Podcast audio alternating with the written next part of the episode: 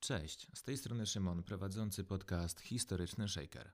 W dzisiejszym odcinku opowiemy sobie o historii druku. Jest to ostatni odcinek z serii Cztery Wielkie Chińskie Wynalazki. Kolejne odcinki będą dotyczyły zupełnie czegoś nowego. Zapraszam do podcastu Historyczny Shaker.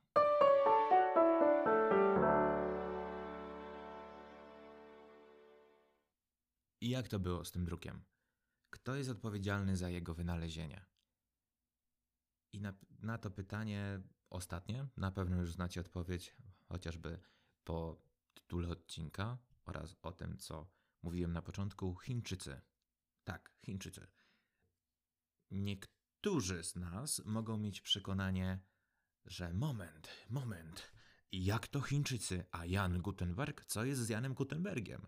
Szymon, ale Jan Gutenberg. I można tutaj ulec pewnej pułapce naszego umysłu. Na pewno wielu z nas ma błędne przekonanie o osobie Jana, Jana Gutenberga. Dlaczego? Dlatego z prostego powodu. Dlatego, że na historii oraz na języku polskim przez w sumie cały okres edukacji, na pewno słyszeliśmy kilka razy, że Jan Gutenberg tutaj pustka i druk. I nasz umysł sobie połączył fakty. Jan Gutenberg jest ojcem druku. Nie, nie jest ojcem druku, ale o tym na końcu odcinka, w ramach ciekawostki. Jak to było z tym drukiem? Od początku. Obszar Azji Większej to są Chiny, Mongolia, Korea, Indie, Japonia to jest jakbyście popatrzyli sobie na tą współczesną mapę świata, to jest właśnie ten obszar.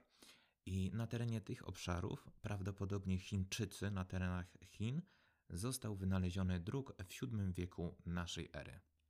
E, jaką metodą był ten druk wytwarzany? Metodą odbijania na danym materiale, na płytkach metalu, na danym materiale. Na czym się dało i znaczy źle to troszeczkę zabrzmiało, na czym się dało, na materiale, który zachowywał pewne właściwości do dobrego odbicia drzeworytu albo glinianych klocków.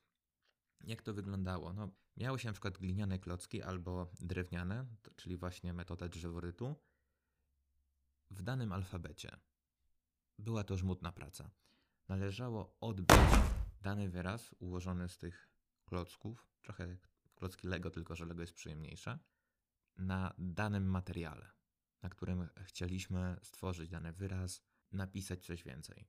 Nie była to prosta sprawa, bo nie jest, nie, nie, nie, kurczę, no nie było tak, że ułożyliście całe, rzadko się zdarzało, że całe można było ułożyć e, zapisaną stronę i od razu odbić. Nie wyraz po wyrazie, słowo po słowie, odpowiednia odległość, a nie daj Boże się jeszcze pomyliliście. Wyobrażacie sobie, masz zapisaną prawie całą stronę i nagle kurczę. Ha? Pomyliłem się. Muszę od nowa. No i tak robili od nowa. Bardzo żmudna praca. Naprawdę żmudna. Przechodzimy wiek później. Ósmy wiek naszej ery. Metoda ta męcząca metoda, właśnie o której mówię, czyli odbijania, zyskała większą popularność w całej Azji Większej. Indie, Korea, Japonia i były wydawane druki na naprawdę, naprawdę dużą skalę. Egzemplarze produkowane w ten sposób, drukowane w ten sposób, były liczone w tysiącach sztuk. Wyobrażacie sobie, ile to musiało być wysiłku, ile drukarni? W tysiącach sztuk, podkreślam.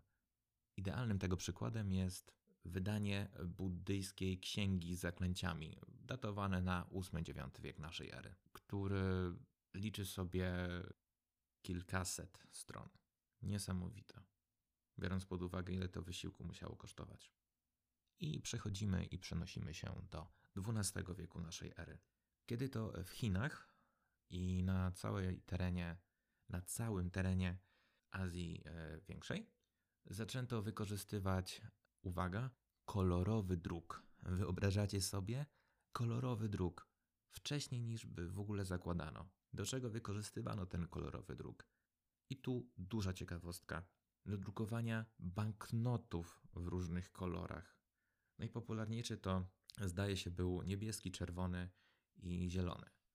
Takie kolory nauczono się wykorzystywać.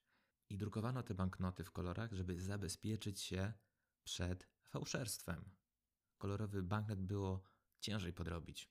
A że w ogóle banknotami się posługiwano w tamtym czasie jako środkiem płatniczym, to też potrafi nieźle zszokować. Drugim wynalazkiem, oczywiście, gdzie wykorzystywano kolorowy druk, były książki. Tak, książki, wiecie, ilustracje, urozmaicano okładki. Taki odpowiednik książek y, mógł to nie być na papierze, oczywiście, mógłby to też być na jakimkolwiek innym materiale tworzącym taką książkę. Bardzo ciekawe, jak dla mnie. Jak się zapoznawałem tutaj z materiałami, to było wow. Naprawdę Chińczycy, duży szacunek. Wow. I na końcu przechodzimy do Jana Gutenberga.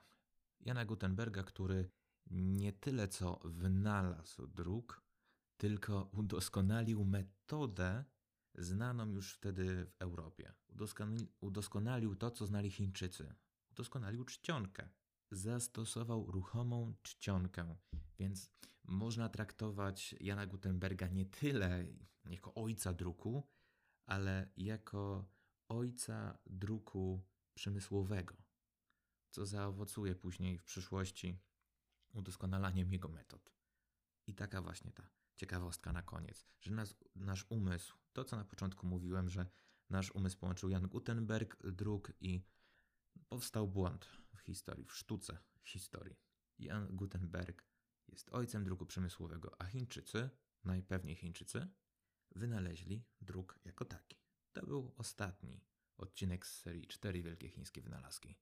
Zapraszam do innych odcinków historycznego Shakera, a my usłyszymy się już niedługo, ale w zupełnie innych tematach niż wynalazki.